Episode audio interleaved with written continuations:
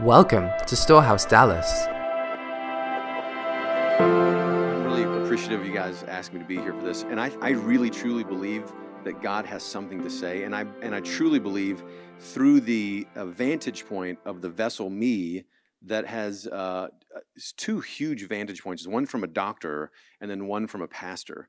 And so that's what I want you guys to get today. There's gonna be a lot of practicality today. I also wanna say thanks you guys for, for tuning in. Like, we're doing things differently, and that's okay. In fact, actually, what the devil meant for, for evil is turning out for good. There are more people watching right now uh, and going to get this message than there could ever have been before. I know there's family in Zimbabwe. Just about every state in the United States, there's people watching. We have over, uh, I think it's 400 offices or whatever it is. Uh, there's tens and hundreds of thousands of people that go through um, care through all of our offices throughout the United States and four other countries and I know that they're all watching. And so this, is a this is a big moment, and I truly believe that God is going to download something to every single person. But the name of the message is contagious, and it has never been more important to talk about one thing right now, and that is what is contagious. And I believe that we're called to be contagious. And I think everybody right now, you cannot go into a conversation when it's not about the contagiousness of this virus or the corona this or the corona that. My kids named something the coronacation uh, because it's they're on like a vacation, but it's because the I don't know. So I thought it was pretty funny. But the point is, um, there's just a lot of stuff going on right now. The most contagious thing on the face of this entire planet Earth is fear. Can I get an amen from somebody? I know you guys are amen from home too. So um, it's fear. In fact, actually, a virus did not cause an economic drawback in our country. Fear did. Uh, a virus didn't cause a, uh, a short term collapse of our s- uh, stock uh, market. That was fear. You know, I mean, literally, fear has masked and gloved humanity basically separated us and has about everybody holding their breath today is there going to be a massive lockdown quarantine which is creating more fear too. So let me be clear the number one enemy here and that we're going to talk about today get victory on and walk this thing out sometimes for some of you guys that may be in fear and, and that's a human emotion so walk and that's okay no judgment is that hour by hour day by day week by week through this thing that you guys know how to live and that we all can live at least more not perfectly because we're not there yet we're not to jesus yet but more perfectly walking this thing out in faith, love, and hope, not in fear. Can I get an amen for that? Does that sound good? Let me just start with this though. So I, um, speaking of fear, I um, was recollecting this this mortal fear time in my life. I was in high school. I was this big football player in high school, and I'd never been to a haunted house. So it was you know October, and they my all my big football buddies took me to this. Um, this haunted house. It was in Oklahoma City, downtown Oklahoma City. And this thing was several stories high. We were walking. It took over an hour to go through this thing. Now, first of all, yeah, I'm, you know, I'm big and strong and I don't have to worry about it. Listen to me. I was so in mortal fear the whole time. I mean, this was like seriously scary stuff that I think my hair follicles hurt from standing up for so long that I mean, I, I was in this unconscious, ever increasing level of fear, not even knowing it. That, you know, long story short, we got to the last room, which I didn't know it was the last room. I just knew it was another room, and here comes something again. So I'm just like, can you can you imagine what the feelings like? I like I am on pins and needles, about, and then so all these big guys are around us, and then lo and behold, the loudest, scariest, most startling thing happened that these uh, werewolves jump out. And specifically, several of them, one, the biggest one, right towards me, and they're not supposed to touch you. And the guy you know, he was so aggressive in, in, in, in character that he touches my shoulder. And I, I'm, I'm praying for a werewolf guy somewhere today. Uh, this was pre Jesus, by the way, but it was so reflexive, it was so reactive that before I knew it was happening, I literally, as if I'm watching it third person on a movie screen, all I knew is a scary figure touched me and it just went, boom. And I literally, through the superhero powers of adrenaline, completely laid this guy out. Just solid, bam, like this. And if that wasn't bad enough, it, the motions kept going. Like I was already stepping over him, completely collapsed, and headed beeline to a door of which led to the street, which I didn't know, busted out of that. And when I knew I was outside, kept going until I got to my vehicle. I'm ashamed to say I did not see if that guy was okay. But here's the thing my point in that story is that, listen, sometimes fear will make us do things that we normally would not do. Okay. Uh, in fact, actually, fear from a doctor standpoint, fear really for me is like a it's like an infectious disease. So, for instance, the first person, or you want to call them a victim or whatever, the first person that is infected gets this deep seated thing starting to develop inside of them. And then somebody in the close vicinity, uh, vicinity of them is now infected as well. And as a result of the now the second person, because somehow it will make logical sense that they should be, I guess, scared of this thing. But now because two people are scared, now it's easier for the third person because they're looking, it's not just one person, it's two. Maybe that makes more rational sense since there's two people, not one. And all of a sudden the third person is more easily drawn into that fear. And as soon as you have a group of people that are controlled by fear, fear, that's basically the definition of panic, right?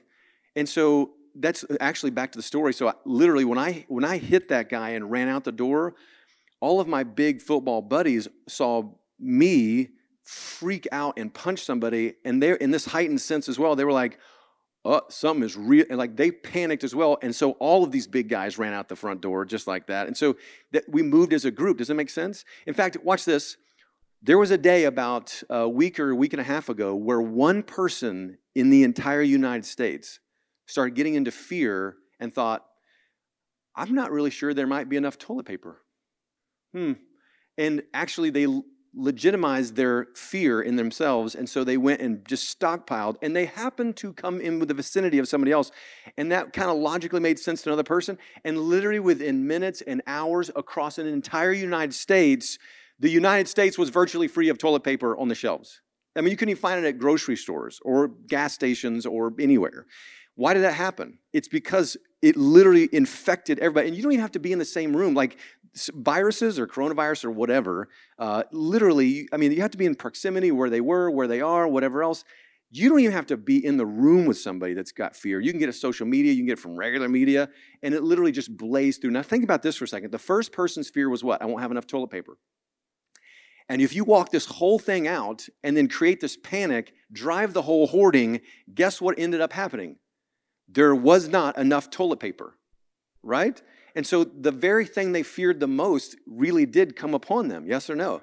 Right? And not to get like too new agey, but there's like a Chinese proverb that says, you often come in, you also often come in contact with the thing you fear the most on the path you take to avoid it. Right? You know, uh, Proverbs 23 7 says what? Says, As a man thinketh, so is he. Great example of that is um, in Numbers 13. And I won't read the whole thing, but I'm going to paraphrase, so bear with me. So the Israelites are been told, hey, there's the promised land. Send some spies out in there and go check it out, right? So you got Caleb and Joshua. These guys are like, yes, they're living on all the promises God has said. They're living on all the miracles that He's just come through. He just actually made water come out of a rock that actually gave enough water for over a million people. Can I get an amen from somebody that has had God come through for them once or twice in their life that was supernatural? And so they go into the land, they come out of the land, and they've seen some big people in the land, but the, the land is so flowing with milk and honey that they literally had to have one thing of grapes, had to have a pole between two people because one person couldn't carry it. And they get back and they're like, just so you know, the land is good. It is awesome. I would like to paraphrase, dude, this place is legit right? And they get back, but now watch this. Think about this. They saw big guys in the land, and they're coming back. And I just, in my mind, I'm, this is not, this is like Davidism, but if they're walking back, and you got the 10 guys who are scared because they see, uh, they're like, well, you know, I know how much I can lift. I know how much of big of sword that I can. Did you see the size? So they're talking to each other. Did you see the size of the sword? That's a pretty big sword. Yeah, did you see how, how big they were? I bet they're pretty strong.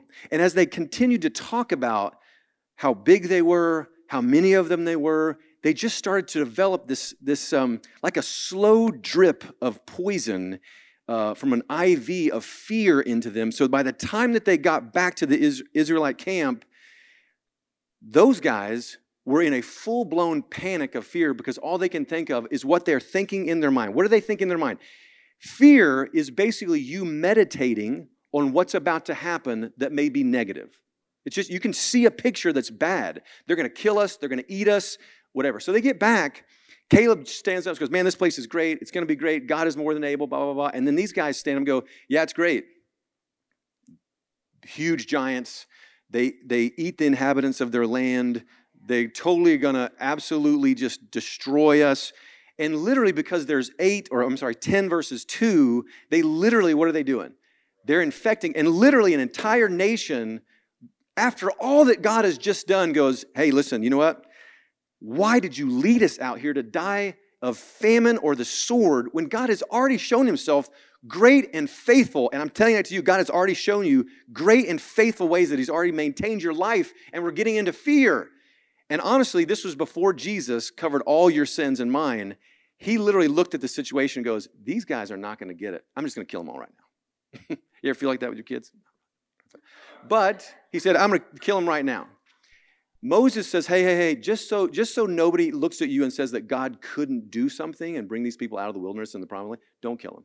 So God says, "I won't kill them. I'm going to kill all of them, but all of them over the age of 20." And sure enough, but then guess what? These people that are cowardice because of their fear then go, "Well, we don't want to die, so you know, hey, uh, we'll we'll go do it now." But now, what is in them? What's the slow drip put in their bloodstream now? In their mind, they've already seen themselves lose. And because they've seen themselves lose, they don't have anything to replace it or they're not replacing it. They say, oh, we're going to go ahead and take the mountain now. And then guess, guess how that works out? They get slaughtered. So the very thing that they didn't want to happen, the thing that they were afraid of, happened. Just like the toilet paper, etc., etc., etc. And can I be clear? I, I don't want to get too far off of this thing, and I could definitely, because I, I personally just have zero fear of this virus. I don't. In fact, our own Surgeon General for the United States says the vast majority of all Americans have nothing to fear at all. This thing is just not a big deal. That's literally what he said, right?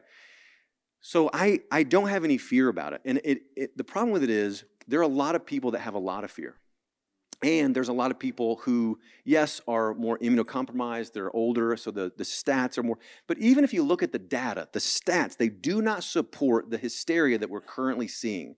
Now, I am not saying that we don't uh, do what the government, the city ordinances, state and federal guidelines say to do right now. I'm saying, yes, let's do that. In fact, let's pray for them. In fact, let's pray for our, um, our uh, president and his cat. Like these people are working nonstop and overtime. And just so I can just stop in the middle of this thing, can we just praise God that we have a president that's done more for Christian rights in the nation that is the greatest nation in the world than any other president of all time?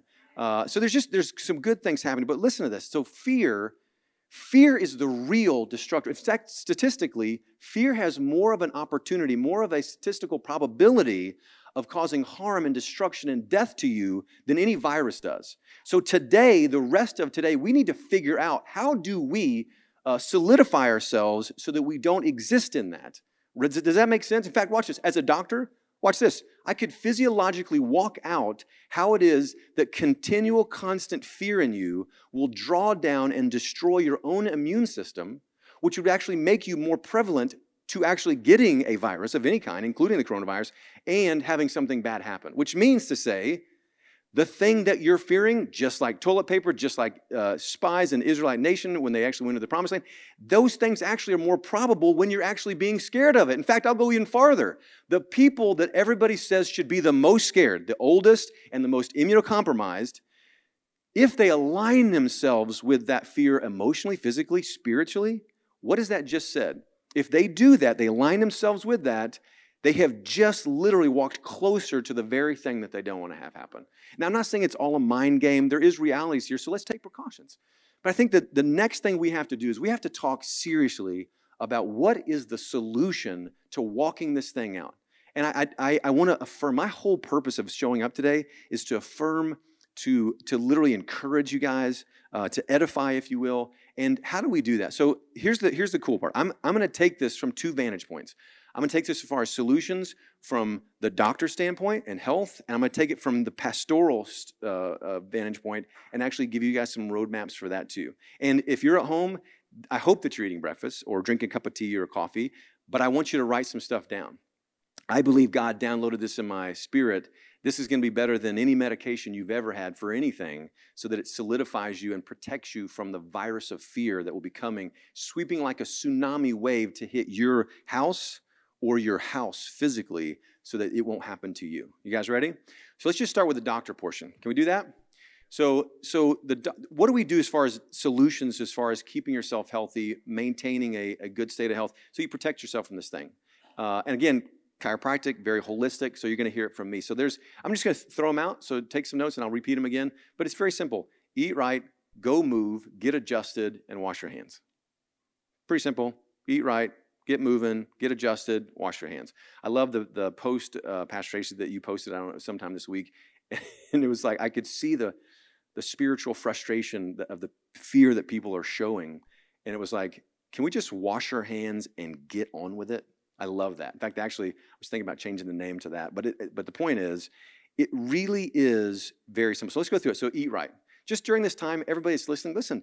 If you're if you're stuck in your house or you're there more often, we have a tendency to stress eat, right? And what are the comfort foods? the ones that shouldn't be, right? So they're, they're fried, they're full of sugar, they're bready breads, they're all carby carbs, empty, they decrease your immunity. And so basically, what you're doing is you're actually walking into that nutritionally. So, guess what you should do? Start sticking more towards live foods. Live food equals life, dead food equals death. So we want to just really get some more live foods. Take the right supplements, drink some more water, etc. Right? How about moving? when you move, you physiologically change how your body is acting, including your um, immunity, right? So, uh, again, I get it. Gyms are closed, ours is too. So, guess what you got to do? Figure it out at home, and you can figure it out. We've been doing workouts all week long. Instead of recess, my kids have been doing um, workouts uh, that we've been getting from our, our CrossFit gym, which has been awesome, and then Max T3 that we've been doing. So literally, uh, just do stuff at home. You can do non-weighted stuff, push-ups, mountain climbers, wall sits, all this stuff. But guess what? Even if you didn't do that because you're just stressed out and you can't figure out how to put it all together or organize yourself, just walk outside and go walk for 30 minutes. Do you know if you just walk for 30 minutes, you decrease breast cancer rates 63%, colon cancer 42%, diabetes and obesity 85%. I can go on and on and on. All you got to do is walk.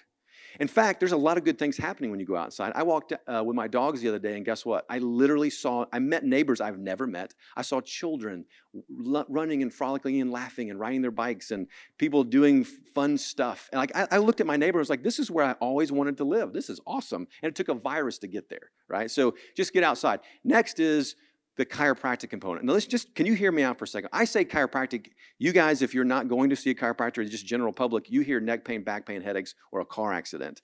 It's not what chiropractic is. It's not what it was ever meant to be. Chiropractic started because a man adjusted somebody and they got their hearing back. And he immediately went to his pastor, and his pastor said, That's God on the inside that you're helping remove the interference to. And he goes, Great. So he called it chiropractic. And so, again, I won't go too far into that, but if I give you some, some background on this, why is it? So, right now, our office is seeing a lot of people working really hard. It's because the, the word has gone out. Just like Pastor Trace said, she hasn't been sick in a year. I have people that haven't been sick in years and years. And it's not about just not showing symptoms, but it's literally about getting somebody healthy again. So, chiropractic is not about symptoms, it's about removing interference to how God designs your body so that it functions exactly the way it should be. And just so we're clear, what is functioning exactly the way it should be? You are fearfully and wonderfully made. If you knew all the amazing tricks and gadgets and amazing, super cool superhero feats that your body does every second, it would scare the dickens out of you because you'd think, surely this thing can't go on its own because God has animated and his power is in you. In fact, how, how powerful is that with viruses? You actually probably fought off 100,000 viruses before you actually started watching this this morning and you're not even tired right? So leaning into that, what is chiropractic about? It's about removing interference. Now, it also means getting adjusted, not because something hurts or you have symptoms or decreased range of motion, but someone evaluated your spine to see how it's aligned the way God designed it, removing that misalignment and allowing things to function and heal the way it should. Does it support immune system? Absolutely. But digestive, hormonally, how your outlook is, the amount of hope you have, everything. Does that make sense? In fact, actually, if you go back, this is very interesting. I've been uh, teaching my patients about this all week long, last two weeks Every state has state official health records. Is that true or false? True, right? If you go back, every state that I know of has a record of what happened in the 1918 Spanish flu epidemic. You guys remember this? Kind of people are talking about. It's why everybody's also epidemiologically freaking out. Uh, over 100 million people died. That was a real pandemic. If this virus was a person, I would put it down so bad it would embarrass them. But my point is, that was real. What happened was this was a fledgling uh, profession of chiropractic. There were some people getting adjusted, but not a lot. And this, this Spanish flu of 1918 just threw through communities, and whole households would die. Like, like when I say 100 million people died, that's a lot of people. And there wasn't that as many people on the earth in 1918 as there is now. And so just whole, I mean, just groups of people just completely be dead. There was dead people everywhere. But what they saw was if your household was going to get adjusted, huh, I mean, you didn't even really get the flu most of the time. And then if you were friends of them and they told you to go see the chiropractor, if you did contract it, if you went, then you actually got over it. You didn't even die. And you can actually see that in the documents, state documents of the historical record of the 1918 Spanish flu epidemic, that if you went to see a chiropractor, they could almost do no wrong. And, and literally, people eh, going other places were dying in one out of 15. It was really bad. And so you actually had a, a fledgling profession where chiropractors were seeing one or two people a day or a week. And by the end of it, because they knew how instrumental and critical it was that people's bodies, which is the only solution to viruses, I mean, 200 years of medicine, they haven't been able to figure out how to treat a common cold. And this is basically a cold virus. And so they said, listen, we've got to do something. So these 1918 chiropractors were seeing people, sometimes a thousand people a day, working 20, 24 hours a day, seven days a week, because people would roll up with their children and their family and go, hey, listen, I know you're tired. But my kids and I have not been adjusted, and we, we, in our community we've seen what's happened. If you're not adjusted, can you please stay a little bit later? Can you come to our house? Can you can you get us adjusted? And so, do you actually know without the 1918 flu epidemic, I don't even know if the chiropractic would still be alive. I don't know if it'd be around. Isn't that amazing? Right? So, guess what I tell you to do? One of the steps, as far as a doctor, go get your family adjusted. Not because there's a problem, just so there's not a problem. Got it? What does that look like? First question everybody asks me is, um, well, who do I go see? Well, first of all, you want to really concentrate on a chiropractor that's not just all about the symptoms. You know, you could walk into an office and go, "Well, you don't have back pain? I'm not sure I can help you." Like you want to go to somebody who's evaluating your spine, your body, your nervous system to see if there's a problem that can be aligned. Makes sense? We call that problem subluxation, but someone that's, that's evaluating you for that, correcting that, and then maintaining that. Makes sense? Uh, just to, to throw it out there, just to help you guys, so some of you guys don't live in Dallas, a lot of you guys, thousands of you guys don't live anywhere near here. Uh, so you're nowhere near our office or some of the, the Max Living offices here. Just go to maxliving.com and then click find a doctor near you. And literally, if there's one there, it will come up. Go in, tell them you saw this here, tell them that you saw Dr. David speak. They'll take very good care of you. Got it? So um, that's the first thing. Do that. Now, what's the last thing? Wash your hands. Should I really have to say that? If we go to the bathroom right now, should my hands be wet when I walk out? I mean, come on. So, so yes, but can I just say this too? And I mean no judgment, so please don't take offense to this. But when I look out and I see so many people who can't even touch the cart of a grocery store without wearing gloves, and by the way, if you're to wear gloves, know how to use them. So when you take them off, take them off in a sterile manner. I mean, I see people take gloves off like this. I'm like, everything that you just touched is now on your hand. Really? Right? So it's like, uh, so the point is, it's for me, there's a spirit of fear. And what's happening is there's a lot of people, a lot of Christians, even uh, quoting and like just declaring, hey, God has not given us a spirit of fear, but a power, love, and a sound mind. And it's interesting, the ones that are quoting it the most seems to be the ones that are most scared. And so, how do we get this thing down? Well, wash your hands, but the solution to this problem is not taking the earth on a string and dipping it in bleach. Okay? It's not a solution. The solution to this, or the main solution, I will say, alongside of some of the other things we're doing and cleaning and washing things and wiping things down, is to, for every single person to be as healthy as they possibly can be. Can I get an amen to that? Right? So that's it. So, so let me do this. I'm going to back away from that. Let me just go from a different vantage point. Let me go from the pastoral stance just a second, okay? So I just I want to hit that because I can tell you, for me, uh, this is this is where I have been living lately, and I'm not going to say I don't have some fear, but I don't have a fear of virus right? I have a fear for my patients. You know, I've seen people, you know, we see tens of thousands of patients over the last 20 plus years. And I have seen some people that I never thought would get into fear over, you know, germs and germophobic living and things like this, who started to get into fear. And as uh, a pastor, I know being a chiropractor over an office, you're not their pastor, but blaming on the pastoral job, I look at everybody like they're like they're people that I'm pastoring.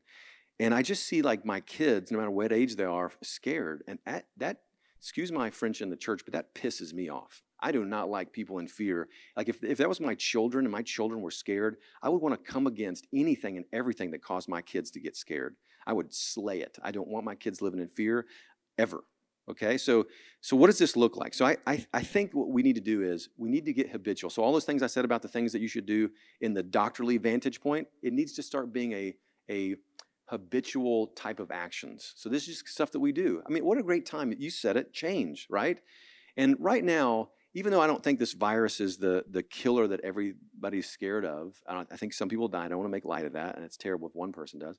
But what's happened here is we have moved across, and we now need some normal things to change our life into that will create habits and structures in our life that get us closer to God, more in faith, hope, and love, so that we're not in fear. And I will say this this is not the end of us. In fact, I think the greatest days of this nation are ahead of us. I think financially, I think as far as a, a um, rebirth of our focus and our love with our God and Jesus Christ as our Savior, I think the greatest days of this nation have not even yet come to pass. Okay, so there's the first one. But at the end of the day, um, this is not actually destroying us, it's actually revealing us. This is really revealing us. You see somebody walking around in a hazmat suit just to go get groceries, their, their metaphorical pants are down. Like, I can see exactly how much fear you have, right? Uh, you know, when you have people that are like, oh no, I, I can't, I don't, I don't want to get touched. Like, I can see right into that. There's a lot of fear there. And not in judgment of the person, but the things that they must have gone through in their life and what must be currently going on. I just want to come to the rescue on that, right? And here's the thing I want to be contagious.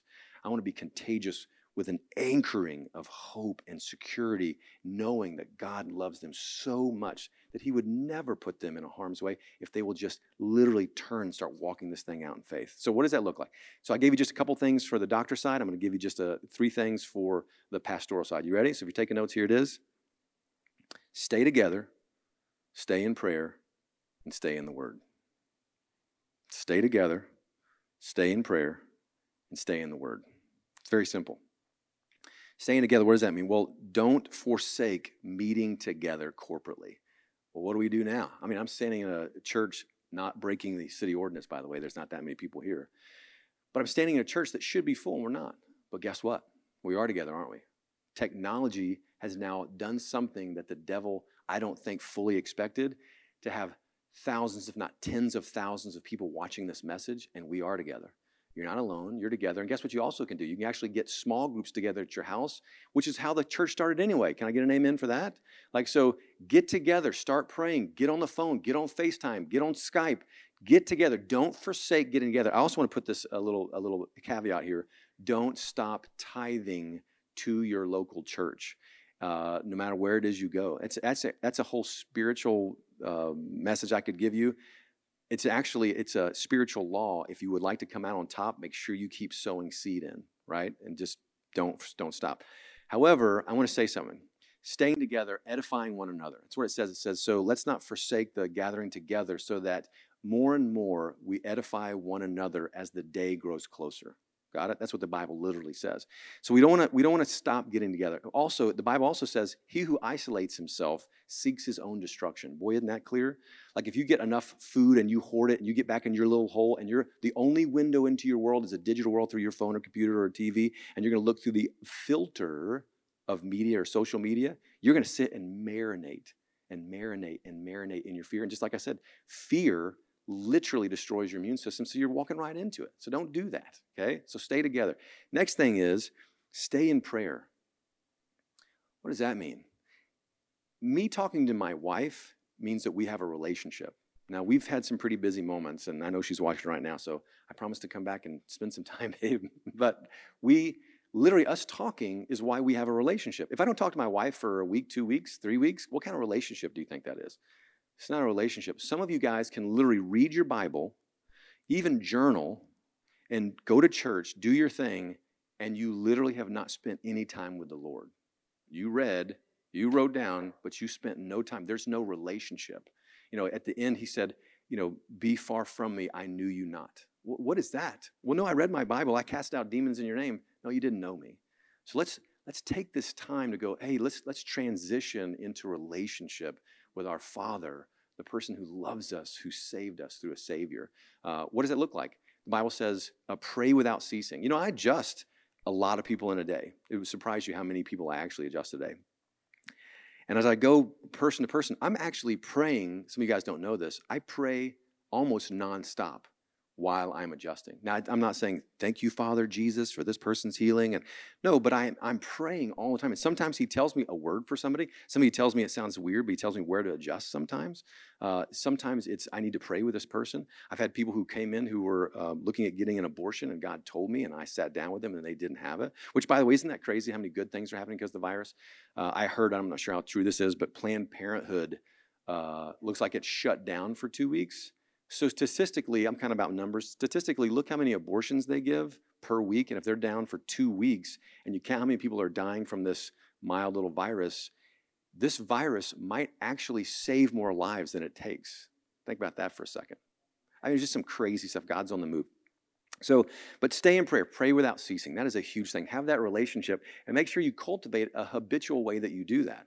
And if it's a timer on your phone or whatever else, or this is the time of the day that you do it, I think it's funny that uh, Daniel had a certain time of the day that he always prayed, and he wasn't going to change it because there was decree from the, the king to bow down to his image or whatever, right? So, make, so get some habitual stuff going on. And then last but not least, stay in the Word. Um, you know, Psalm 91, I love this. Psalm 91, I've heard this more this week than I've ever heard it in my 46 years of life. You know, Psalm 91 says, He who dwells in the secret place of the Most High shall abide under the shadow of the Almighty. And literally, it says um, that no plague shall come nigh thy dwelling in that as well, right? You guys remember that? So people are quoting that nonstop. They say, This is the plague, and it's not coming to my dwelling, my dwelling, or my house, my dwelling, or my community, my dwelling, because that's what God says. And it is a promise. And I do think He does mean house on that. But can you just go back to that again? It literally says in His Word, He who dwells, right? He who dwells. So what are you talking about? The whole thing, whole Psalm 91 talks about where you're dwelling. And here's the problem D- dwelling means where you live. That's where you live. I could go find you. If you said you're at home, I, I have your address, been to your house. I know where you live. I'm going to go to your house. The problem with us and again, I mean no offense, so please don't take offense to this and send me a bunch of emails. But the point is, I, in my opinion, the majority of Christians today, because we've had such an easy route for the last 50, 60 years, uh, to some degree comparatively, have now gotten to a point where we don't live in Him. We vacation there. We vacation on Sundays, right? We, you know, we vacation maybe if we have time on a Wednesday night. You know, sometimes I have time to read in between the Netflix at night and getting up early. Right? I, will go vacation in him. Listen, that's not what this is talking. He said dwell and live, live right there. So what does it mean? So what good does it do to dwell in him and being in his word? First of all, what is the word? He says the word became flesh and dwelt among us. Jesus is the word. And how do we get more Jesus? The word. This is the word right here. I believe this 100% and it's infallible. If it says it here, I'm going to stand on it. Period. And you should get there too. How do we get there? He's, perf- he's, he's perfecting us all the time. But, like, what does this look like day to day? What are the habitual things you should put in there? Well, it means that, like, if you'll look at um, the Egyptians, we start looking at stories in the Bible and we apply them to our lives. Like the Israelites, when they were in Egypt, they went through the Passover. That's coming up, right? Everybody knows Passover is coming up. So, this plague, this spirit of death, literally was going to go across and kill all the, the firstborns, right? And so, how did they keep that from happening? Well, they actually killed an innocent baby lamb, right? Had to cook it and eat some of it. No, they had to eat all of it, every organ, all parts of this thing, which is pretty crazy. So you have to consume every bit of it and then take that innocent baby blood and put it where? On your house, basically on your door frame. It's perfect metaphor for right now. Okay, so what does that look like now? How do I get Jesus in me? Well, first of all, you got to accept him into you, and then you have to continually help the Holy Spirit develop you through Jesus, the Word, inside of you that is usable and applicable to you. So, so first I got to get Him in me. How do I do that? I consume it. How much of it? A little bit? Like a snack? Maybe an hors d'oeuvre? No, no, all of it. You eat this thing continually. Some of us want Netflix and comfort way more than we have a desire for the living, active, I mean, literally forever Word of God right here. And that's right now, there's a lot of things being revealed, there's a lot of things being shaken. And it's kind of a, it's not just a kind of, it's a good thing. It's a great thing. There are more people going, man, I need to read my Bible. That's awesome. But what does that look like? So let's just open that up. Where do we go to? Here's a great place for you to start Philippians 4 8. Philippians 4 8, great place to start. Finally, brethren, whatever things are true, noble, uh, just, uh, pure, lovely, good uh, things of good report, virtuous, anything that's praiseworthy, meditate on these things. Everybody say meditate meditate on these things. What does meditate mean? Meditate doesn't mean to just go, um, just repeating something that you that you um, memorized. That's not meditation. Meditation is to like a like a hard candy, suck it on your mouth, go around it and visualize, visualize, visualize. Meditation basically means visualization. Got it? Does it make sense, everybody? You guys listen at home, hear me out on this. The same part of your brain that you use to meditate is the exact same part of your brain that you use to worry because worry and meditation are exactly the same thing. Meditation just means that you're meditating uh, on whatever it is that you see coming. If you meditate on, oh, I'm going to die, oh, the economy's not coming back, I'm going to lose all my retirement, everybody's going to die around me, I'm not safe, I'm going to lose everything, you're literally meditating on negative, which is basically what fear is. However, you can take this, I can meditate on this right here, I am more than a conqueror right? There is no, I am persuaded that neither height nor depth nor anything, past, future, no power, no principality can separate me from the love of God. I can meditate on that and I can actually start seeing what that looks like in my mind, in the marketplace, in my health. Does that make sense? But here's the thing you can't worry and meditate on, so you can't have a negative expectation and visualization and a positive one at the same time. The positive one is called hope, the negative one is called fear. Got it? It's very simple. Guess where God wants you? He wants you in hope. So, what are the three things? Three things are stay together, stay in prayer, stay in the Word. You know, so I, um, my 17 year old daughter, she's she's watching us. So I have Zach, who's uh, 21, Zoe, who's 17, and then uh, my 10 year old Zane. Uh, I just love all my kids. You know, when they're smaller, you just go and do stuff with them all the time. So Zoe, uh, she was like Zane is now my little running buddy. We just run around town. Anywhere I was going, she was on my hip. And so it was Christmas Eve one day, and we actually went to the store. By the way, Christmas Eve at the store looked kind of like the store looks like now. It was crazy. Okay, so we go in, and she's she's a little bitty. She's 17 now, but this is when she was a little bitty. She was old enough to go to the bathroom by herself, but she was pretty small, right? And I was kind of worried about her going to the bathroom by herself anyway in a store, public place. But I was kind of letting it go. In fact, I think it may have been the first time. So we get to this store, it's just two of us. She goes in, and she's taking a little while. Well, when she comes out, she really wasn't focused for and looking for me straight away, I, am I'm assuming. Because when she walked out, she must have walked by me or something. And by the time that she started looking for me, I was nowhere near her to be found.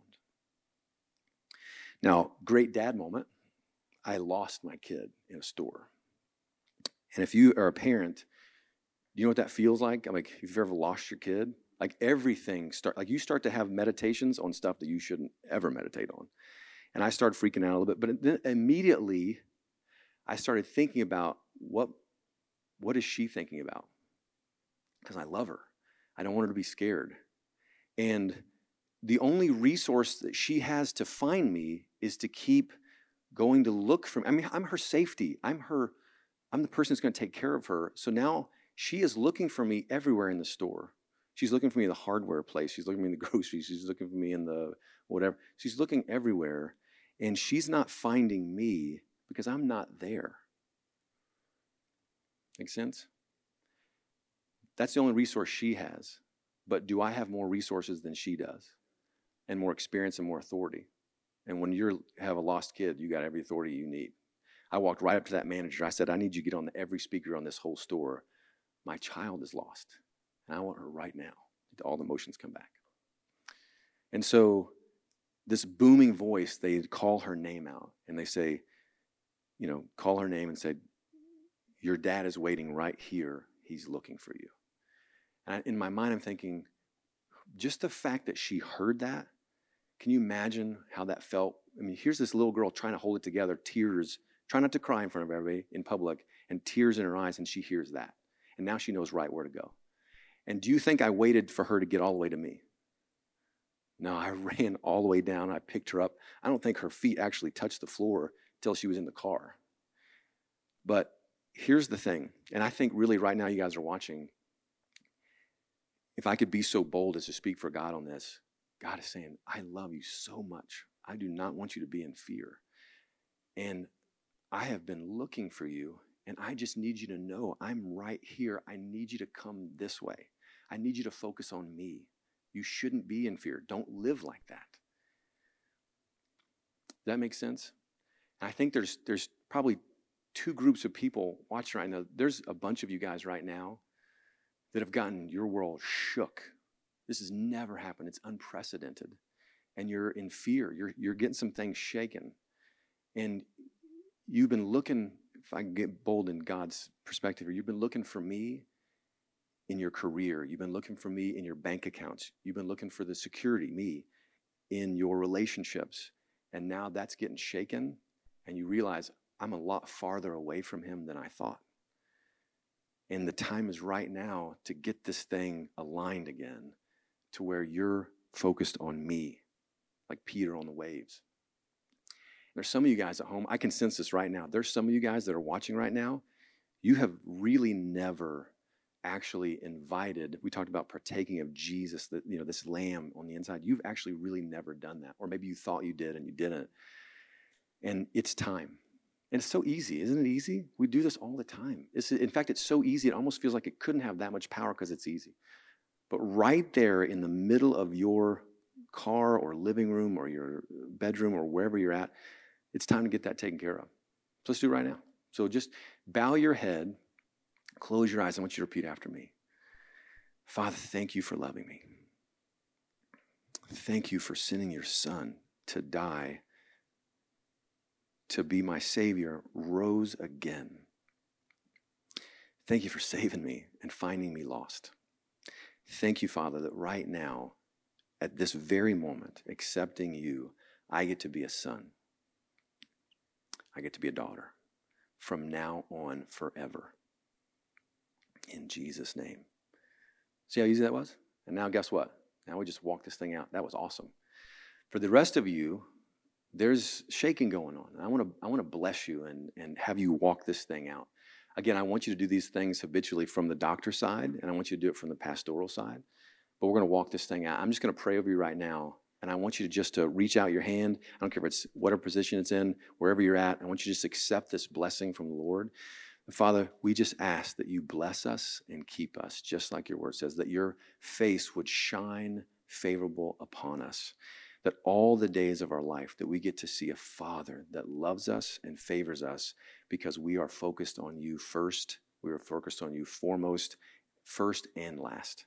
So god i just ask god that you bless this every single person within the sound of my voice watching this live watching this recorded that you meet them wherever they're at because we know that we're all being perfected as we go and that you're faithful to do that that as you do that, Father, and we get things aligned the way that they should be, that you meet us, but you take us to a level and a way of living that we do not have to be afraid.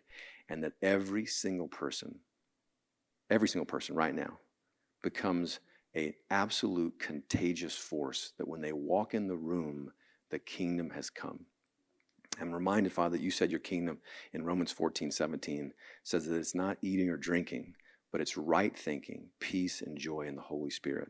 And that when these ambassadors of you show up, that we don't get involved in the conversations of fear, but we flex the walls with peace, with you, Father, in solidarity, knowing that you got it.